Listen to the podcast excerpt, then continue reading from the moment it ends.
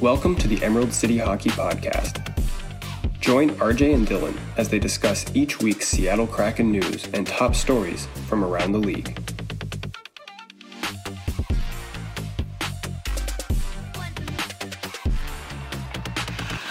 Hey, everybody, and welcome back to another episode of the Emerald City Hockey Podcast. RJ, this is a brutal week of getting back to Kraken hockey.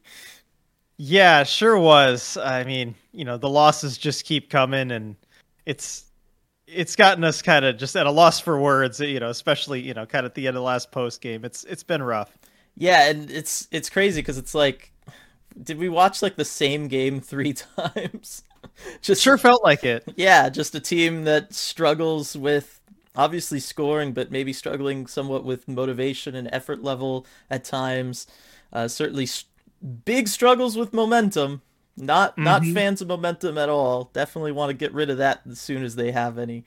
Which I, I, I've said it on multiple post games now, all through the week. I have never seen a team do that before. Like like, it's it's just unbelievable to know that it's coming and mm-hmm. you know the players even acknowledged it Larsson talked about you know we we have talked about it you know we're not we're trying not to get scored on here uh, and and yet it continues to happen. And also you know for for Hakstol to talk about that after the game and and say this is pretty far down the list of things we need to address and to probably be right about that. I know. It's that that was really a thing because like at first yes reading that comment for the first time it's like okay that's not ideal. But then if you think about it it's like you know probably right. Because yes giving up a goal after you score is a big problem but if you're already you know down three or four or you're not shooting the puck at all uh, those are maybe bigger problems on top of it all um, but we will for sure get into all that. Um, format will be a little different this week. We're not really going to go game by game because those games all kind of bled together. Um, we're going to talk about a lot of different you know questions that we've been seeing both in the post games we've been getting, seeing on Twitter, other people have been asking. I'm going to dive into all that as it relates to the Kraken. But real quick, first off, we have two key announcements for the Patreon moving forward. Um, First one will be what the live game commentary streams will be for this month. Uh, unfortunately, we only got the one in last month because that Vancouver game got pushed and weren't quite able to reschedule it.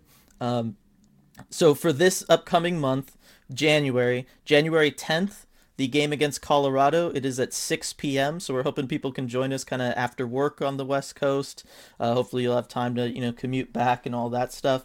So January 10th against Colorado is going to be the first uh, live game commentary, and then on the 30th against the Rangers, and that is a 10 a.m. game. So kind of a nice, fun, low key Sunday matinee game. Hoping uh, you know people will be able to join us for that one as well. So again, the 10th and the 30th, those are going to be the two live streams for this month, and then for everybody else who's not a patron. We will still, of course, have post game live after both of those games. The other uh, announcement we want to make for the Patreon subscribers is that I will be doing uh, scouting report videos for this year's upcoming draft class. We're going to start that this month, of course, with Shane Wright. Can't can't start anywhere but with Shane Wright. So that's going to start sometime this month. I don't know exactly when yet. I'm going to start working on the video this week. Um, so it'll probably be a week or two after that and then I'm going to release one of those a month, every month. And um, what's going to happen is we will release those to the Patreon subscribers first, and then the next month when I release the following one, that original one is going to go up for everybody on YouTube. So if you're a Patreon subscriber, you're going to get access to the video a full month in advance, and then obviously, you know, through Patreon, you can ask questions about it to me. We can talk about it. Um, you know you'll get a lot of time where uh, we can interact about it and and really focus on it uh, with you before it kind of goes out to everybody. But uh, that's going to be the case moving forward. Again, Shane Wright will be the first one. You'll know kind of in advance of when the video is going to come out once I have a better time frame as I start really putting it together. Uh, right now, this is just you know what the plan is. Uh, so those are both exciting announcements. Wanted to get those out there again if, if you're interested in joining the patreon you know we've got links to it kind of everywhere on social medias and stuff if you're watching this on youtube this podcast link will be in the description if you're watching any of our post game lives the links in the description so um, You should have no problems finding it. All right. With that out of the way, RJ, first question when it comes to the Kraken, because we've got a couple here. Uh, one of the things we still see so much of, and it and it rightfully so, is related to are the Kraken struggles a coaching or a system thing, mm-hmm. and you know I, I totally get it. Hakstol he wasn't necessarily the most revered coach when the Kraken hired him. Definitely came out of left field for everybody, I think.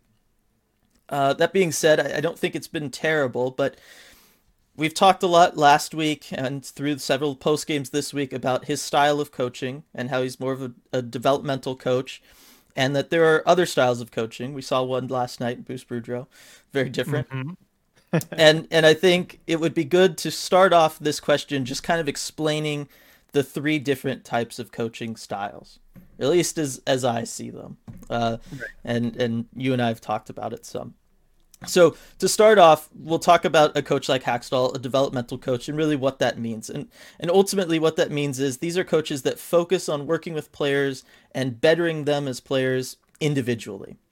And so last night I, I started on this a little bit on the post game live. When you look at Jeremy Lauzon, right, he was playing really poorly at the beginning of the year. There was a lot of issues, but we've all been talking about how far along he's come as the year's gone on. He's gotten a lot better. His positioning's gotten better. His decision making's gotten better. Uh, he's kind of opening up offensively at times. He's improving a lot. Will Borgen, being a young, inexperienced defenseman, has come in and played really, really well. Haydn Fleury, arguably playing his best hockey at times here with the Kraken. And then guys like Ryan Donato, who probably would not be in the NHL right now if the Kraken didn't exist. And he looks like he totally belongs in the NHL, potentially, you know, a, a middle six guy, maybe even a top six guy at times. Uh, he just looks like a completely different player from what we've seen at some of his other stops along the way, certainly from a productivity standpoint. And I think a lot of that has to do with Hakstol and his system for developing players and especially young players and working on them on what some of their flaws are, what they're struggling with, bettering those, and then bettering them as individual players as a whole. And I think that that's really important, and we see it in those individual performances. What you run into with a developmental coach is they spend a lot of time focusing on developing those individual skills and individual players, putting a lot more onto the team as a whole from a motivational standpoint and from a kind of a responsibility standpoint. So they're not going to micromanage a game, a developmental coach. And we see that from Hakstol. You know, he's not on the bench trying to talk to anybody really. Um, he's not going to be tweaking things a ton in game. Yes, obviously everybody changes lines around if they're trying to get something going or whatever. Uh, but you're not going to be making like big systematic changes in the middle of a game and, and trying to implement anything like that. That's just not the style of this kind of coach. So you put things like motivation onto the team. You put things like uh, certainly personal motivation. It's more of an idea of you as a player are a professional. This is your job so it's on you to go out there and be motivated and play hard and, you know, execute whatever it is we as a team are trying to do because it is your job. Um, I understand that a lot. Obviously, they are professionals, they are getting paid to do this. It makes sense that you would say that, okay, you've got to, you know, do your job and you've got to show up and you've got to do X, Y, and Z. However, as with any job or any job force, workforce, for people to do their best job, certainly consistently, they have to have two things. They have to be happy. So you kind of got to keep them happy and, and, and work with them in that sense. And, you know, they need to want to do their job. Like they need to enjoy it. They need to be motivated. It's it's just a fact of life. It's how human beings are. And so having a coach that's going to just kind of put off some of that motivational stuff and just say like, well, it's your job. You just got to do it. I'm going to focus on making you the best person at your job and then it's on you from there to just kind of take the skills I'm going to give you and run with it.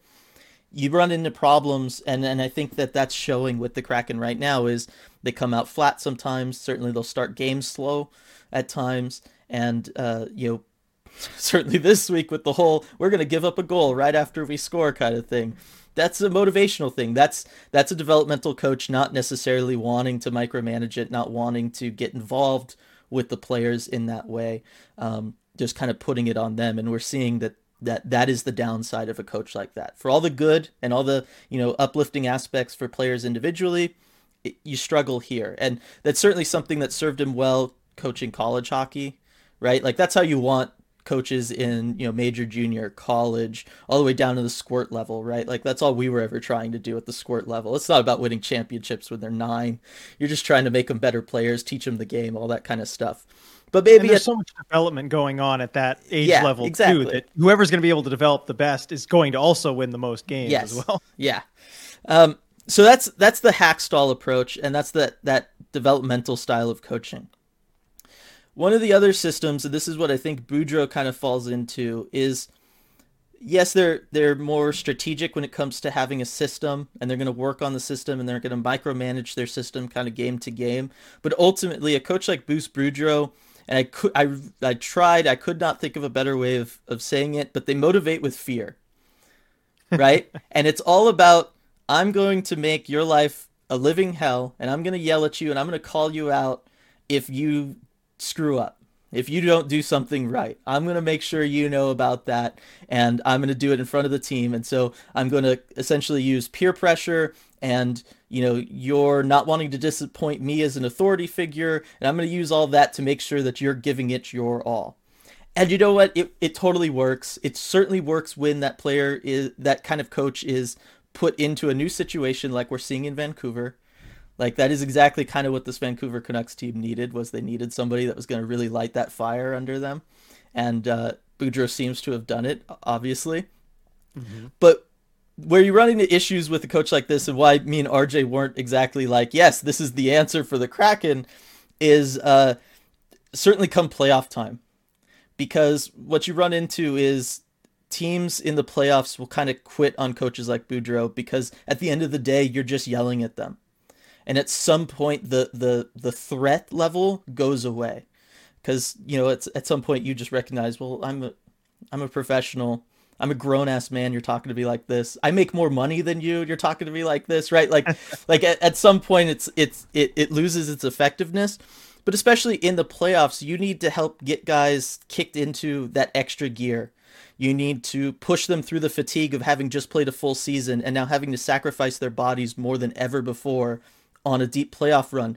And just yelling at them or calling them out when they make a mistake is not going to do that. And that's why we tend to see these coaches fail in the playoffs. Very successful in regular season, horrible when it comes to playoff track record. And we see that with Bruce Boudreau. Wonderful regular season coach. Has only made one conference finals appearance. That's it. Think of all those amazing teams he has coached. One conference final. So obviously, it is not a recipe for success come playoff time. The third kind of coach are the pure motivators and the like team guys. Like we're all in this together and I'm just going to make sure everybody's feeling good all the time and if everybody's feeling well, they're going to play well and we're going to win together. And the the the top person who popped into my head as a former Penguins fan was Dan Bylsma. And mm. yes, you could argue he's a, somewhat of a developmental coach too with all of his AHL experience and all of that. But really, at the end of the day, what he did with the Penguins was he was just a pure motivator. And he came in at a time, he made them feel good. They go on, they win that first Stanley Cup with him. And it it does work again kind of for a time because you're you're working with everybody, everybody's feeling good. They they're then playing well, they're performing at their best you get over losses really easy. You don't kind of get into bad streaks. You can keep winning streaks going, kind of, because everybody's really feeling it and getting excited. And we certainly saw that with those Penguins teams, right? They would go entire months without losing a hockey game. Absolutely incredible what they were able to do. But the problem with those kinds of coaches is they're absolutely the last coach to make a change if a change is needed, whether it's a player personnel change or a system change, because they've been successful just from motivating their way out of it. We're just going to positive energy our way out of whatever problem is going on because that's what works for them and that's just what their style is. And at the end of the day, there are times where other teams are going to figure out your best players. They're going to figure out your system and you need to be able to make changes. And those kind of pure motivator coaches they tend to make those changes way too late and that's what ends up costing them their jobs is that you know at some point you have to be um, you have to adjust tactically you have to make some systematic changes you have to play smart hockey you can't just you know make sure everybody's feeling good all the time. It's just not enough. Uh, and so those are at least in my opinion like the three styles of coaching and and the positives and the minuses. And they all have positives they all have minuses. And so it's it's a constant balance of looking at the team you have put together what you think is is good for that team in that moment what you think you know what your idea is if you're the gm or the president of hockey ops whoever it is that's making the coaching hiring decision it's yes you're looking at your roster seeing who's going to work best and you're you know, generally you're probably also predisposed to like one of those types of personalities better, just as someone you're going to have to be working with at the end of the day. That's what I think a lot of it comes down to. Who your friends are.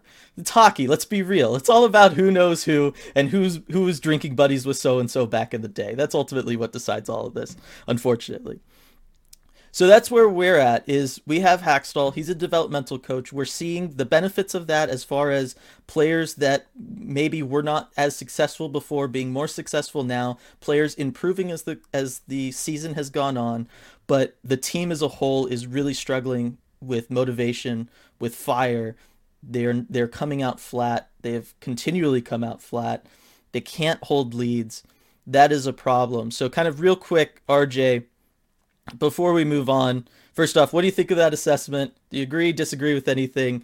And, um, you know, is it a mistake for the Kraken to have taken this kind of approach where it's we wanted to bring in maybe some younger players in the expansion draft and we want to focus on building our own prospects and have a guy like Hakstol, even if it means there are going to just be nights where the team is just not going to be there from an effort level standpoint?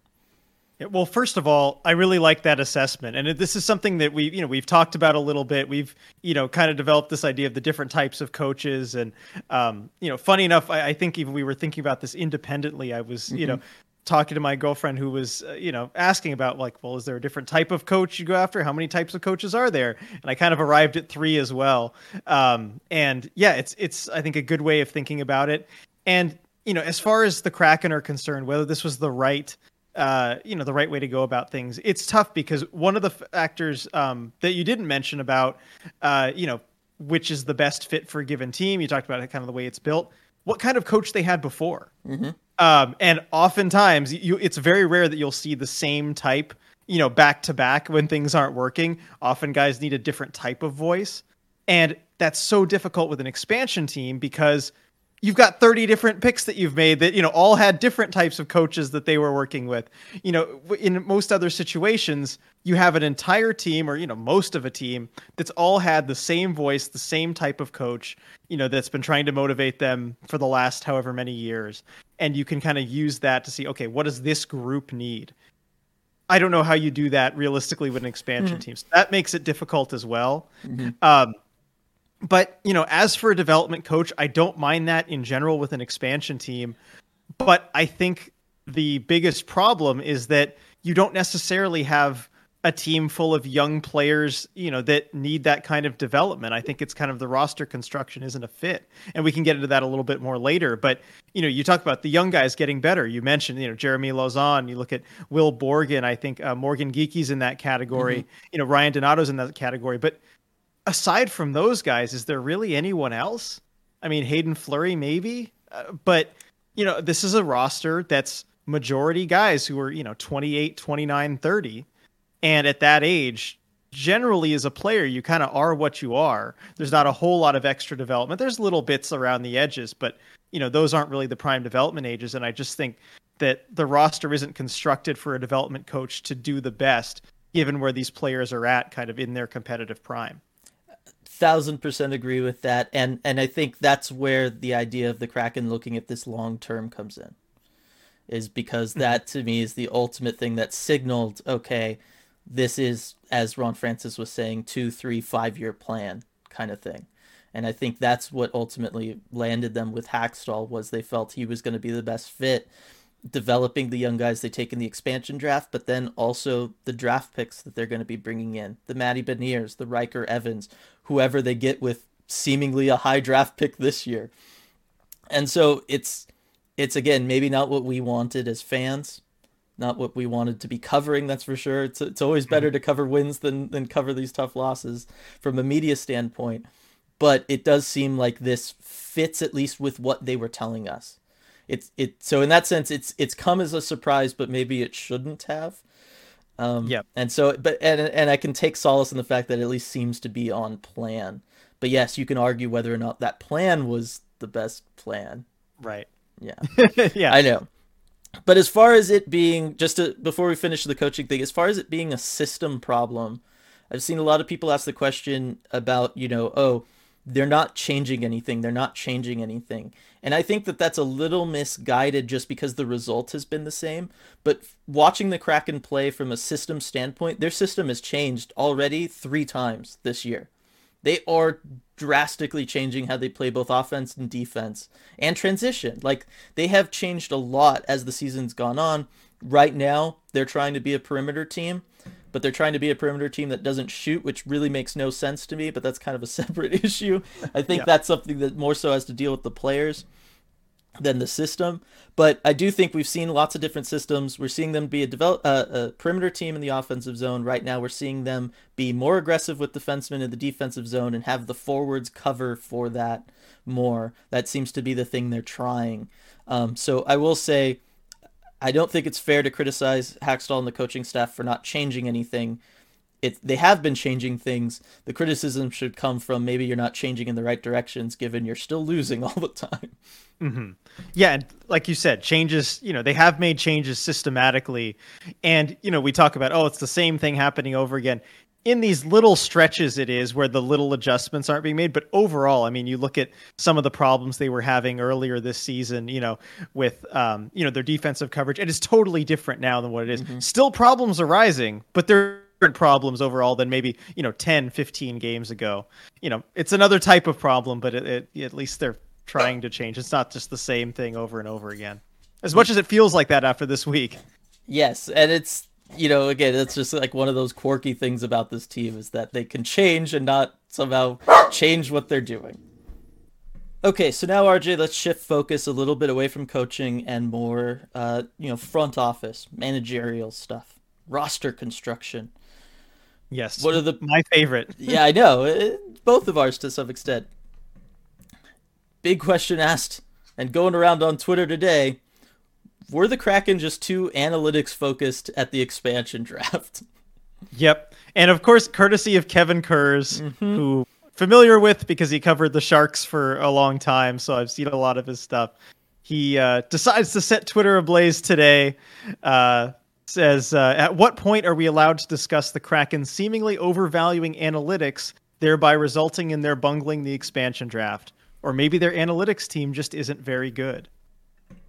Yeah, and we've talked some about the expansion draft. You and I are a little bit split about how the the Kraken expansion draft went. I think we both see areas where it could have improved.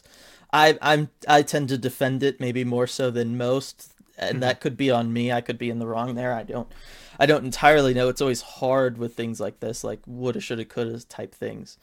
But from an analytics standpoint, generally you and I are both in favor of using analytics. We do not think that they are the boogeyman that some traditional people seem to think that they are.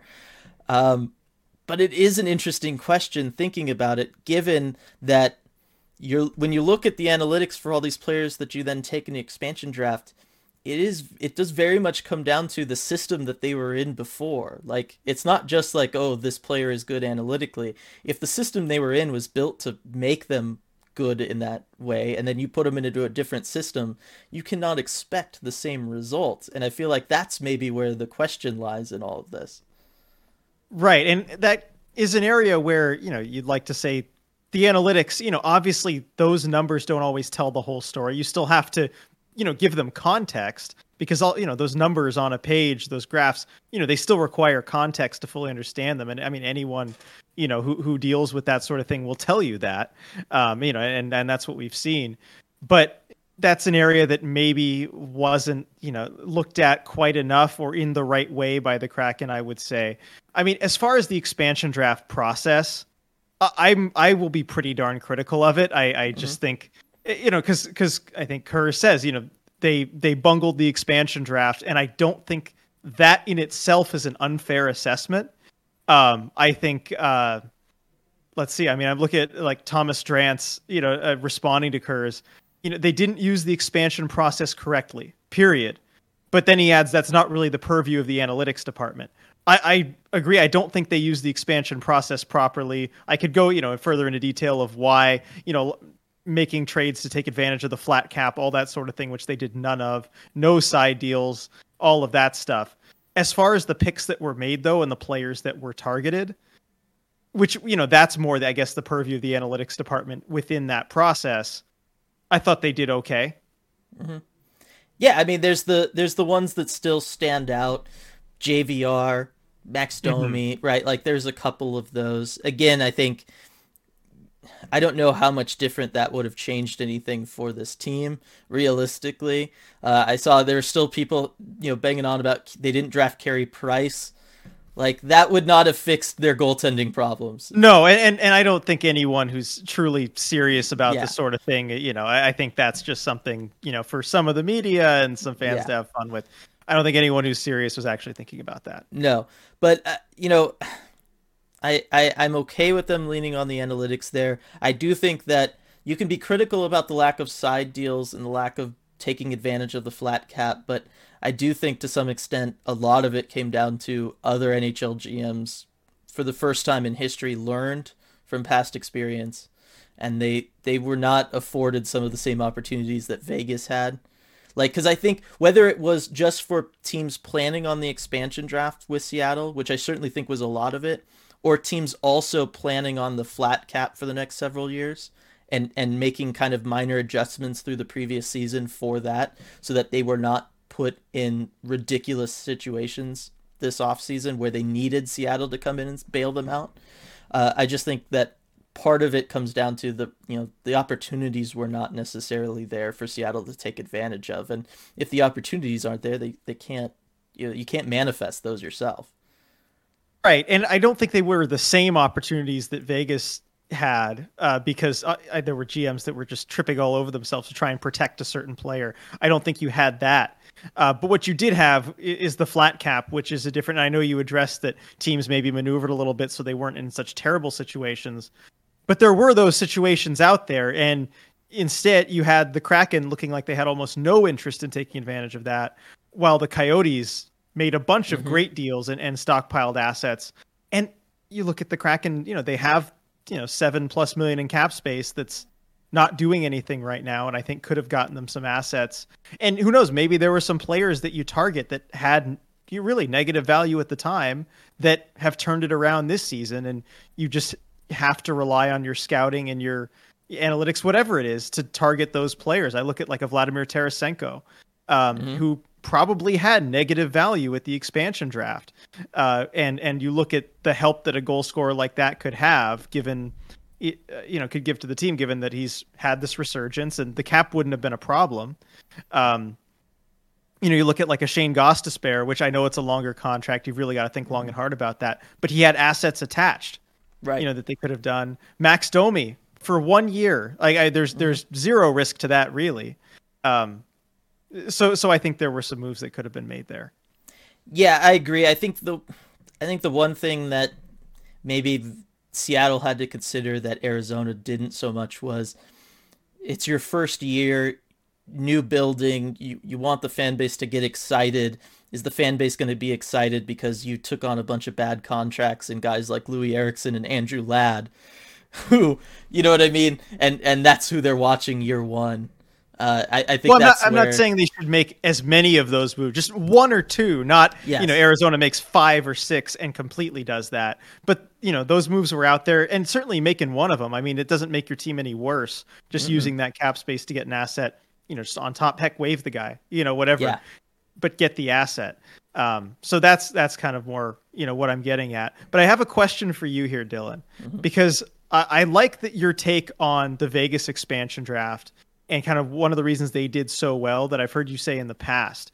And that's that they really went at it heavily from a scouting perspective. I mean, they mm-hmm. had guys within the organization that had scouted, you know, the furthest reaches of the league to such a great extent, guys that really knew just about everyone around the league. And so they were better able to identify these depth guys that maybe just kind of needed a bigger role, more mm-hmm. opportunity, because that's really what led to their success. Finding yeah. the William Karlssons, the Marchessaults, the Smiths, these undervalued players.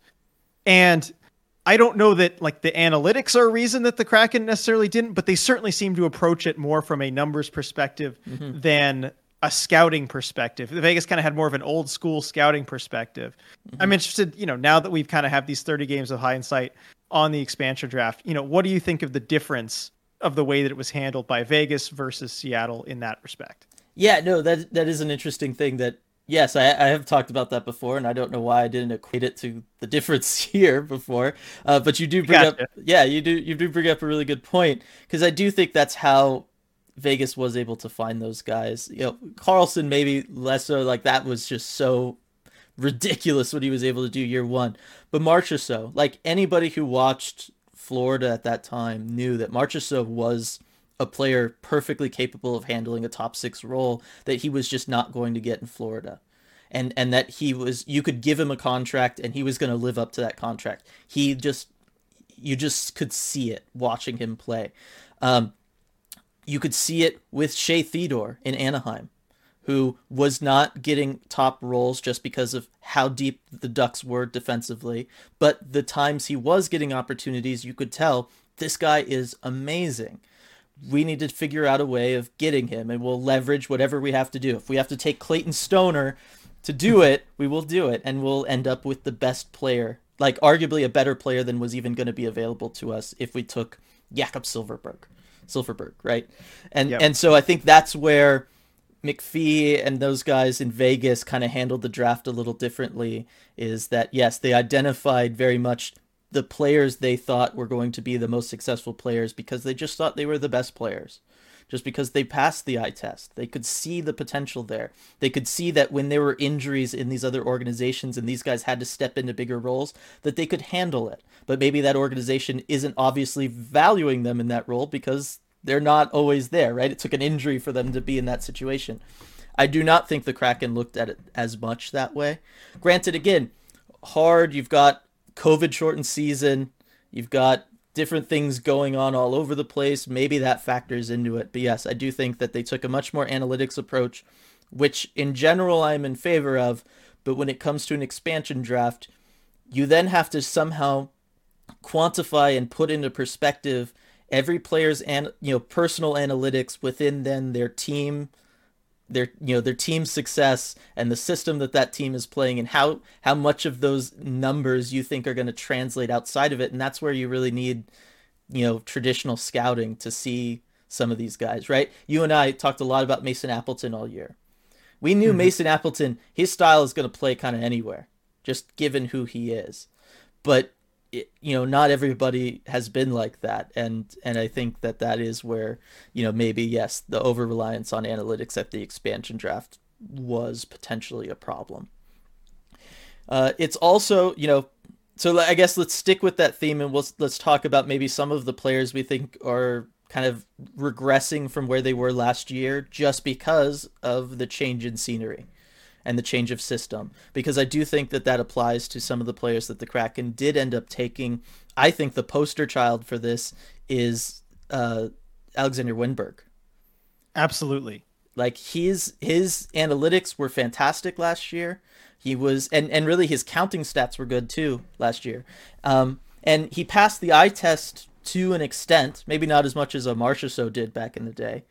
Um, but I think that a lot of it just had to do with he was playing on a really, really good Florida team. That and I know he wasn't technically an expansion draft pick, okay, but it it still applies because I do think that they used analytics when it came to the free agents too. Um, but I, I think that him being out of that Florida system, like that Florida system was kind of built perfectly for him and his role within it. Francis said he wanted him to be in a top six role here, and I just don't know that he is a top six center. It sure doesn't look like it. And when you're in a on the Florida team like that, where there's so much talent around you, the type of player Wennberg is, you know, he's a distributor, as we've seen. Mm-hmm. He's a playmaker. He he thinks the game in a certain way to try and maximize the finishing ability of the players around him. And Right. when you put him with good finishers around him, that's where he's going to thrive. And with this Kraken team, there just really isn't that. I mean, and and certainly they're trying to play him with guys that have a lot of you know creativity, like a Marcus Johansson or mm-hmm. you know or like a Joonas Donskoi. But it at the end of the day, it's just kind of more limited than what that Florida team had around him, and it's just not the best environment to best utilize his skills. Yeah, exactly. It, he is more of a complementary piece. And in Seattle, given that, you know, teams don't just have 40 goal scoring wingers available to expansion teams, Seattle wasn't going to have access to the kind of finishers or guys higher in the lineup that's going to take maybe some of the, you know, defensive pressure off somebody like Wennberg. So, again, hindsight is 2020. It's a lot easier to say it now after everything's gone down. But yes, that was you know, Wennberg to me is the guy that kind of stands out as, you know, the analytics and everything made him seem like a slam dunk. And yet here we are. It's it's it's kind of a problem. And I think that applies to some of the defensemen too. Although I think some of the issues the defensemen have is, are separate from things that would show up Yep. analytically. Um, but, you know, certainly when it comes to goaltending, how much do we think is just regression from being out of certain situations? Obviously, I don't think either of us think Grubauer and Driedger is as bad as the numbers are for this year. And No, certainly not. This is not the goalies that they are just long term. I mean, you know, certainly the Grubauer sample size shows you that it's clear. yeah, Um, but yeah, being taken out of a situation that he'd gotten used to, it can be jarring, especially for a guy who relies on the mental side of the game so much, you know, as much as Grubauer does. You know, it, it can be a tough transition. right. And just the style that Colorado was playing in front of him is Yep. very different than what the Kraken have going on Oh, for here. sure. And and so there, it's not unusual to expect some regression. And uh, now, obviously, this has been extreme and and unsustainably bad. I would I I keep saying, and yet we keep continuing it. Yeah, very few goalies in you know the last ten years have sustained this kind of bad play uh, for for very long. You know, Yeah. without just being out of the league at a certain point. Right.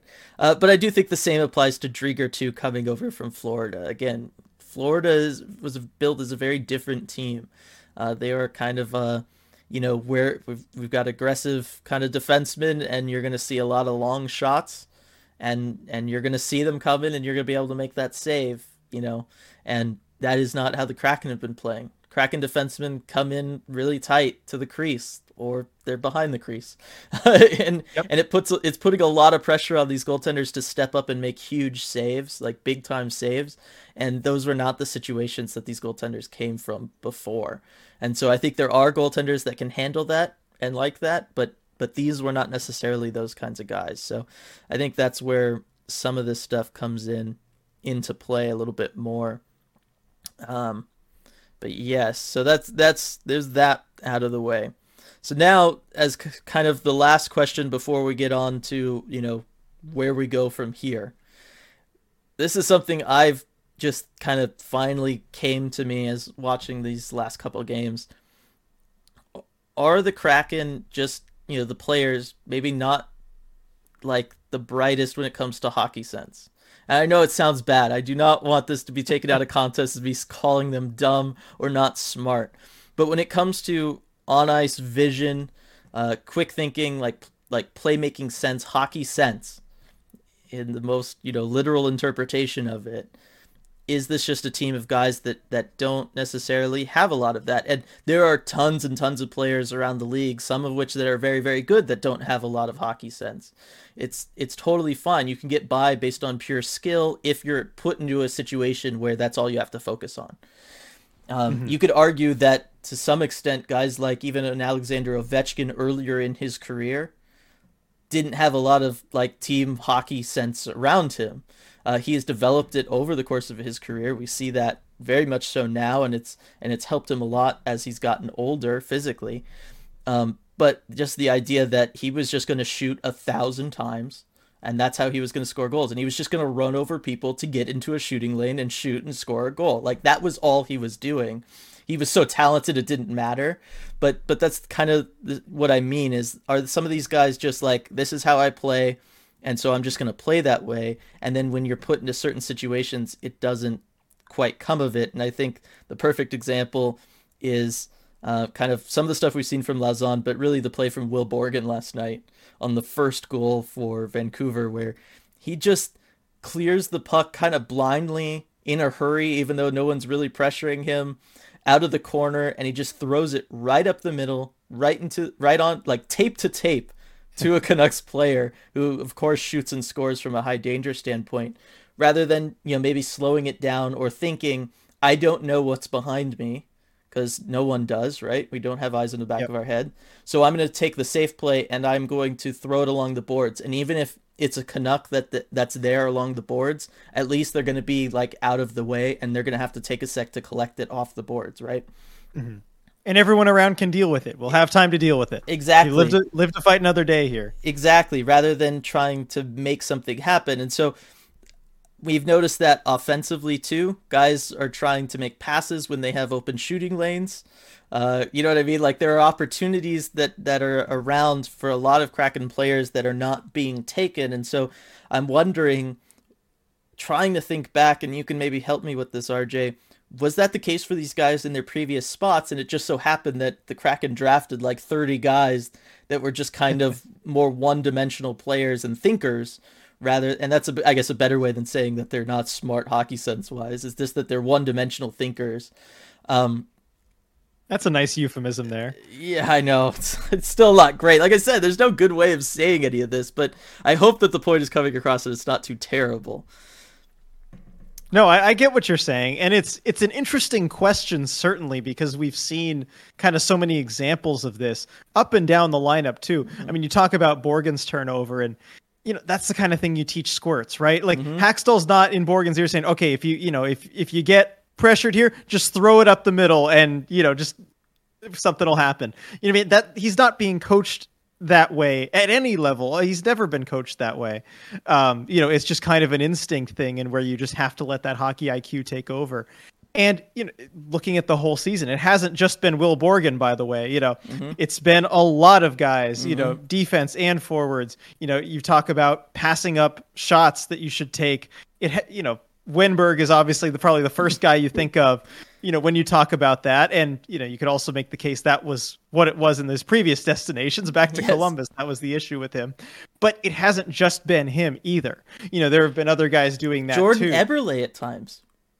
Which is, you know, just baffling knowing, you know, yeah. the kind of skill set that he has and and what he's capable of doing as far as scoring goals, you know, when he's on, when he's shooting, when he's feeling confident. Mm-hmm. Uh, you know, and that, that knowing what's possible. So it, it's an interesting question because we've seen it just so many times. I, I think part of it is that, um, you know, maybe these guys are coming from systems where you mentioned the types of coaches. We talked about the types of coaches. And when you have a development coach, yes, you can work with a guy on an individual level, like a Wennberg, and, you know, get the best out of his playmaking ability, or Eberle and get the best, you know, out of his you know, shooting, scoring ability, that sort of thing. But at the end of the day, you know, they're that's the individual level. At a certain point, they've got to make those decisions when they're on the ice. Mm-hmm. And the system, you know, for a development coach, it puts a lot of that decision making on a player. It's not so much about putting them in the spot where they're going to kind of have only one option to do, you know, what they're supposed to do. Um, a lot of it is, you know, leaving the players to decide, okay, what am I doing in this, you know, position? Gives them a lot of freedom, but there's the downside to that as well when you know if they're not best suited to making those decisions with the freedom then then there's the downside. I think of an Eberle coming from like a barry trotz you yes. know type system where total opposite right? Yeah. You know you know exactly where you stand in the system. You know exactly what you need to do because you've been told that. Mm-hmm. um, and you don't have to think about it because you know where you stand. So you know it's a difference there for sure. Yeah and i think that's a really kind of good way of, of thinking about it and and bringing it up, uh, the idea of having that kind of creative freedom. And really, it's they have it, most of these guys have probably never had that all through you know growing up and, and developing. And you know i said ideally you want developmental coaches in places like college and in the major juniors and all that stuff. But the bottom line is those have all become big businesses where winning is ultimately the thing that matters the most. And so they have not always prioritized themselves developing players. So it is entirely possible that you could have players like a Jordan Eberle who at 31 years old has never been in a system where he's been told to just go out there and make plays.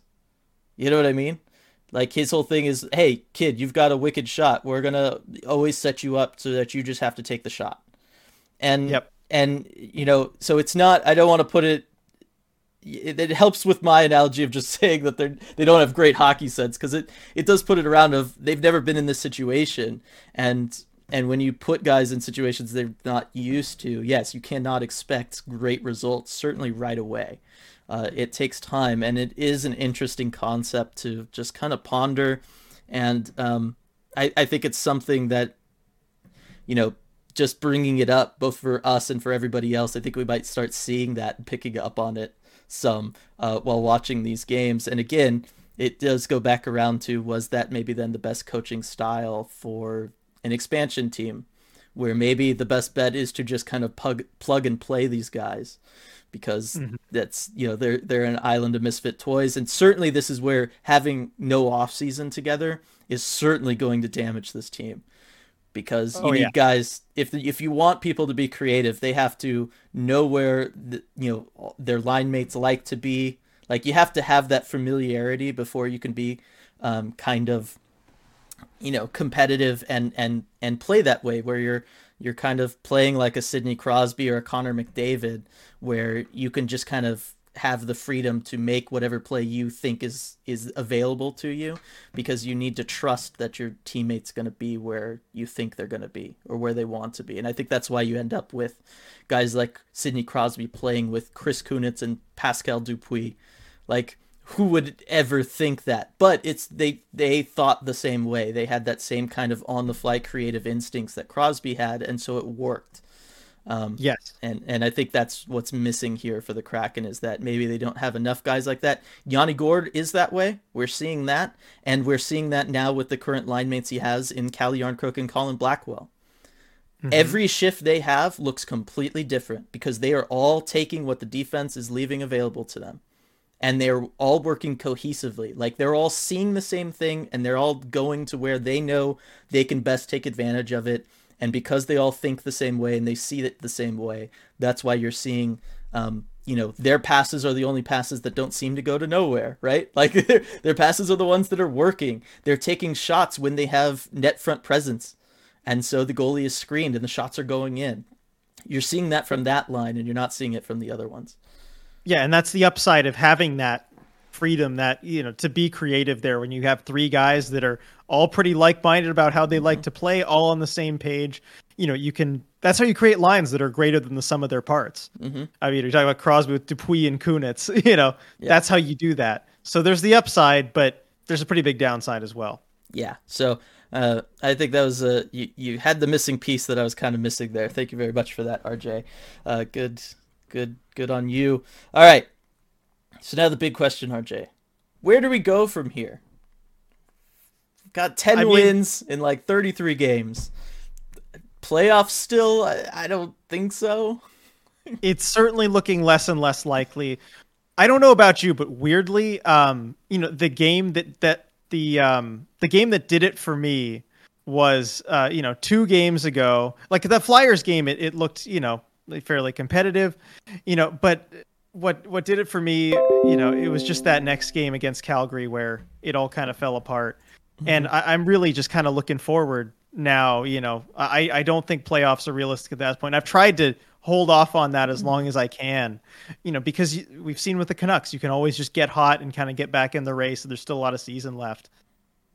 But I, I don't know. What? How are you feeling about this? No, I'm with you, and I think the Calgary game kind of did it, and then this last game was just like the, you know, okay, if you really weren't seeing the writing on the wall, you you kind of have to now, and that is that yes, this team, barring a, a miracle run, is probably not making the playoffs. Not going to be close to making the playoffs. Um, I mean, what is it? 10, 10 points now? Nine or ten points yeah. back from from being second to last in your division seventh in your division. You're double digit points wise. You're five games back of being seventh in the division.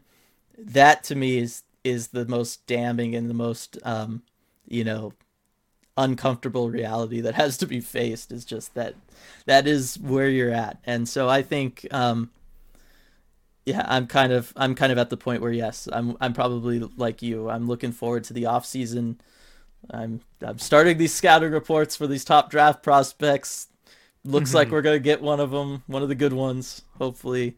And um, it you know certainly it seems like the post game live chats have been there for now a, a little while. Oh yeah, yeah, for sure. And again, we've we've been trying to hold off on this because we know it's not over. Mm-hmm. It's just you've got to start seeing those signs that that leads you to believe the turnaround can happen in time. Yeah. And and we're just not seeing them. And and we've you know we we've got to play it straight with all of you. We're not going to just you know kind of yeah. have the blinders on. You know we we got to tell you what we're seeing, and, and this is it. Yeah, I, I mean it's it's again crazy. There's 49 games left. Yeah, not even halfway through the season. I, but but it, when you have the coach coming out and saying basically that that the list of things that need to be worked on and improved in order to be competitive and, and win is so long that something like giving up goals less than a minute after you score on three consecutive games is like way down there that kind of tells you even where the team is at at this point. and so i think it's it's fair for for all of us to kind of be there too uh, so as far as specific steps on where we go from here, obviously the next most important thing becomes the trade deadline. You and I have talked numerous times about you know kind of what we think is going to happen. You want to just kind of bring it up once again, real quick? Yeah, I mean, just to recap, because we've gotten these questions a lot, it, as it shows, the post game chat's been there for a while. Mm-hmm. Um, but you know, basically, you're going to be looking to trade guys on expiring contracts, guys who you don't view as part of the long term core for draft picks and prospects, and I think mostly draft picks. Yeah. Uh, just given given how light they are on you know the Kraken are on draft picks, they don't have that whole backlog of prospects. That's probably what we're going to see. Um, certainly not in position to add anything.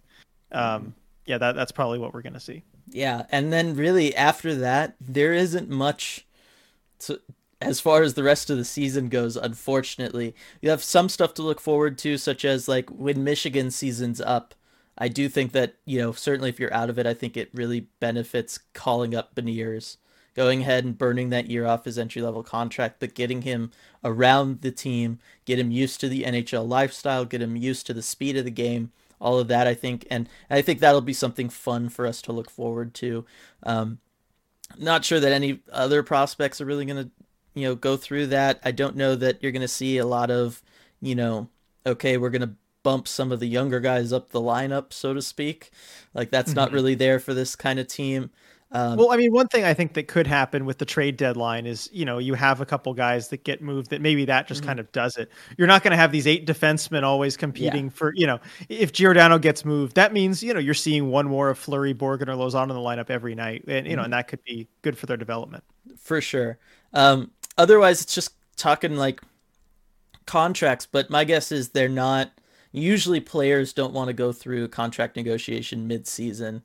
Maybe yep. that changes if the team is really like, okay, we're just completely out of it. So you don't you're not as worried about having that distraction, but my guess is we're not going to see any movement on like a McCann extension until the actual offseason hits, unfortunately. Yeah.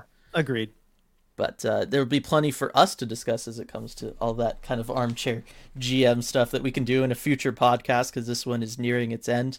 A lot of lot of expiring contracts at the end of this year. It should be fun to really yep. dig into that as as we we get towards the end. But we're gonna finish on you know uh, a question that was asked the other night in one of the post game lives and i think it's a good question and it's kind of something nice and fun that we can end what has otherwise been maybe a little bit of a downer podcast. Uh, and that was from uh, one of our viewers braun.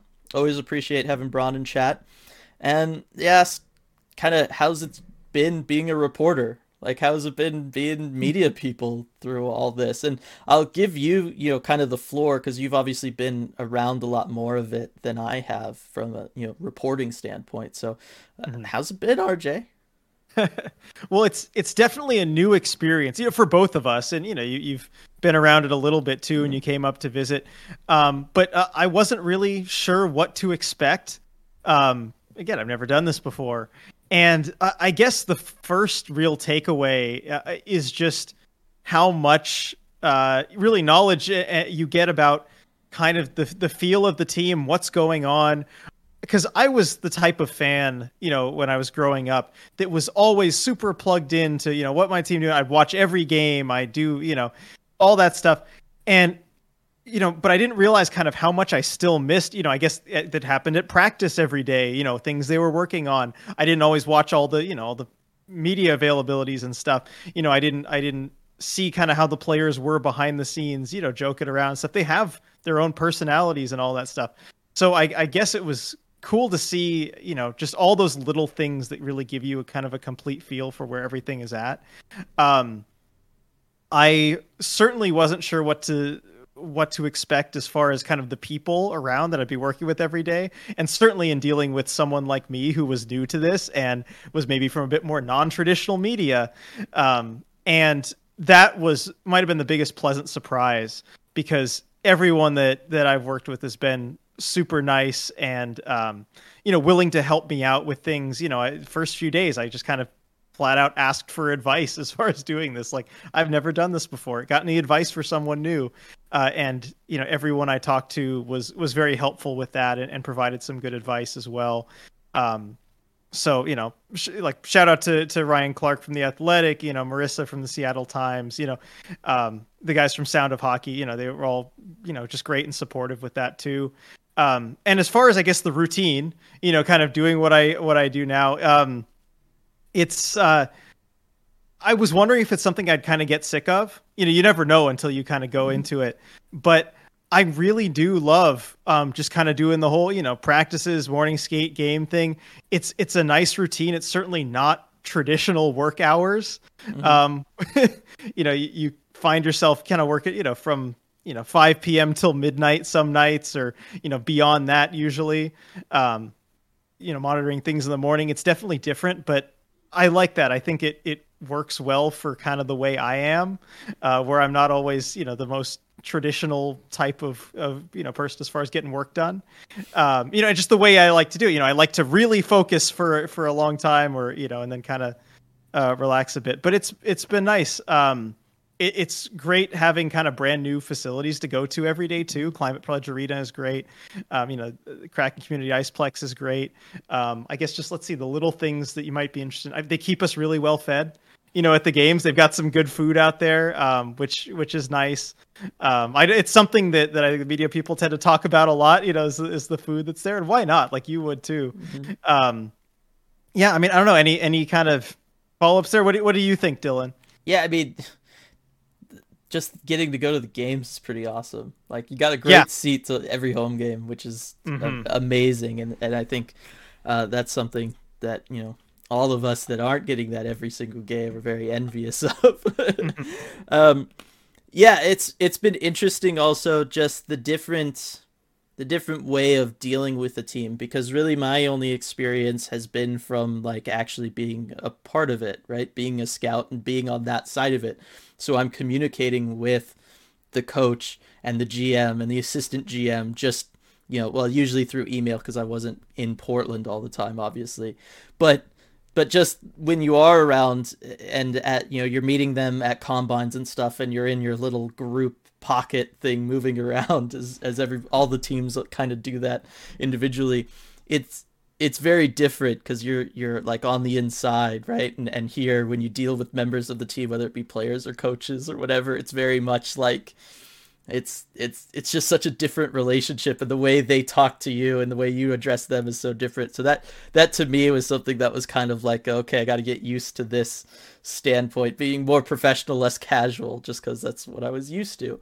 Um, but at the same time there is there is more of an understanding there than i think i thought of before.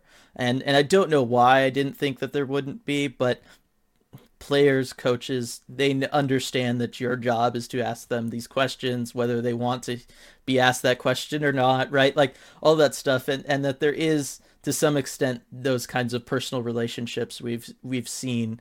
Uh, you know, maybe we haven't necessarily had the time to develop them with anybody, but we've seen some of the longer term reporters or the people around hockey. Certainly, some of the visiting beat writers and with their teams that they cover, right, that they're around a lot you see that that kind of more casual and and personal friendship kind of thing going on. And um, I guess I was a little surprised to see that at first, but I, but pleasantly surprised because I do think that that's important, and I do think that it's one of those things that when the media and the team can work kind of together in that and understand where each other's coming from, then both sides can kind of get what they want out of the mm-hmm. other a lot more easy easier and um, and I think the Kraken have been doing a good job with that and so I think I think that's one of the big things that stood out to me was just how yeah they, absolutely. Yeah. You, you, make a good point there too and you know working with with the people involved with the Kraken and their you know and their media team and their PR team like um yeah exactly. When there's that that working together it, it just works a lot better you know for both sides and just kind of having that communication and understanding you know kind of where everyone's at. Mm-hmm. where certainly again I, this is the first time doing this but from everything i've heard from other people who have covered other teams or other teams or whatever it's this is not necessarily the case at most mm-hmm. places mm-hmm. um and you know heck even allowing you know a, a more non-traditional outlet like us mm-hmm. you know to do what we do um you know that's that's you know some very progressive thinking on their part, and um, and, and I think it makes you know everyone better for it. Uh, but yeah. they've been great in that regard as well. Yeah, for sure. So that's been our experiences through all this so far. Uh, still, yep. still encountering new situations as it goes on. Oh, uh, for sure. But it's but it's keeping things fresh and exciting, and uh, it's just been such a wild ride and really could not do it without everybody who's supported us along the way both in our personal lives our families all that kind of stuff and then of course everybody who's you know been checking out the website listening to podcasts like this one joining us on the post game lives uh, following us on twitter and stuff right? I mean you talk about them kind of taking us in as a non-traditional media outlet. That was really because so many people took to us. And they absolutely. they gave yeah, us the numbers. without that. Yeah, they get you guys gave us the numbers that we could go to the team and kind of be like, well, look, this is our reach. This is the stuff we're doing, and people seem to be responding to it. And they looked at that and they said, okay, we think there's something there, and we're gonna, you know, move forward with this uh, kind of relationship. And and that's really awesome. And like i said that does not happen without everybody else kind of helping us out there. So uh, you know say it all the time but you know, thanks. yeah, uh, I know that it, it sounds super enthusiastic, but really, thank you so much, everybody who's uh, helped us out along the way and, and you know just supported us in general, even if it's simply by following us on Twitter. It's it's helped us out uh, immensely, and uh, we appreciate all the love.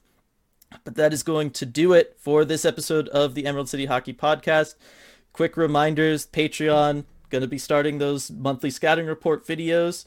Uh, and then this month's live streams are going to be for the Colorado game, January 10th, and that's at 6 p.m. And then January 30th against the Rangers, and that is 10 a.m. So a nice, fun kind of pseudo morning game. We can all have brunch. It'll be great. It's going to be great. And uh, and and then we're going to get back to the Patreon exclusive podcast later this week as well. Uh, last week just didn't quite work timing wise because all those games jam packed together in just a couple days when we would normally record and put it out, and it just wasn't working for us. But we're gonna get back to that as well, and that is you know weekly now. So yep. that's something else Looking to look forward, forward to that. To. Yeah. So that's it for uh, RJ and I. Um, thanks so much for joining us once again, and we will see you next time.